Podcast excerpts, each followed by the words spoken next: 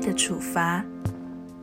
小朋友晚安，这里是星星小屋，一起来听故事吧。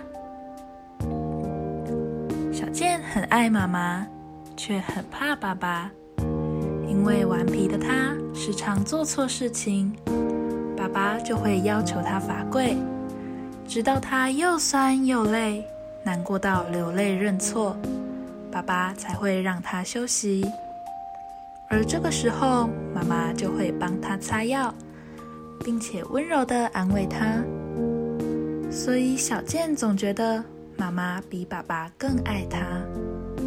有一次，小健看到穿着短裤的爸爸，两个膝盖红肿，就像刚被罚跪完一样。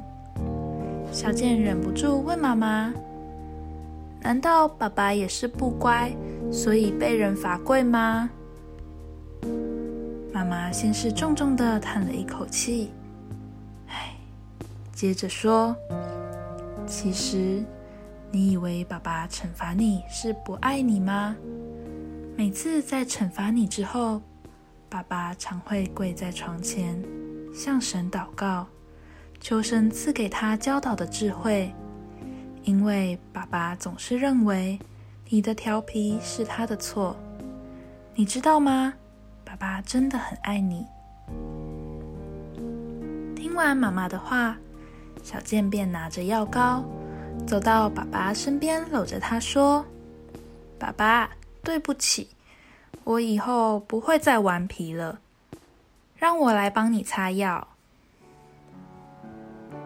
想一想，神或父母因为爱我们才会管教我们，你同意这样的说法吗？”为什么？当我们发现自己犯错时，最重要的是做什么事情呢？今天的经文是约伯记五章十八节，因为他打伤又缠过，他急伤又亲手医治。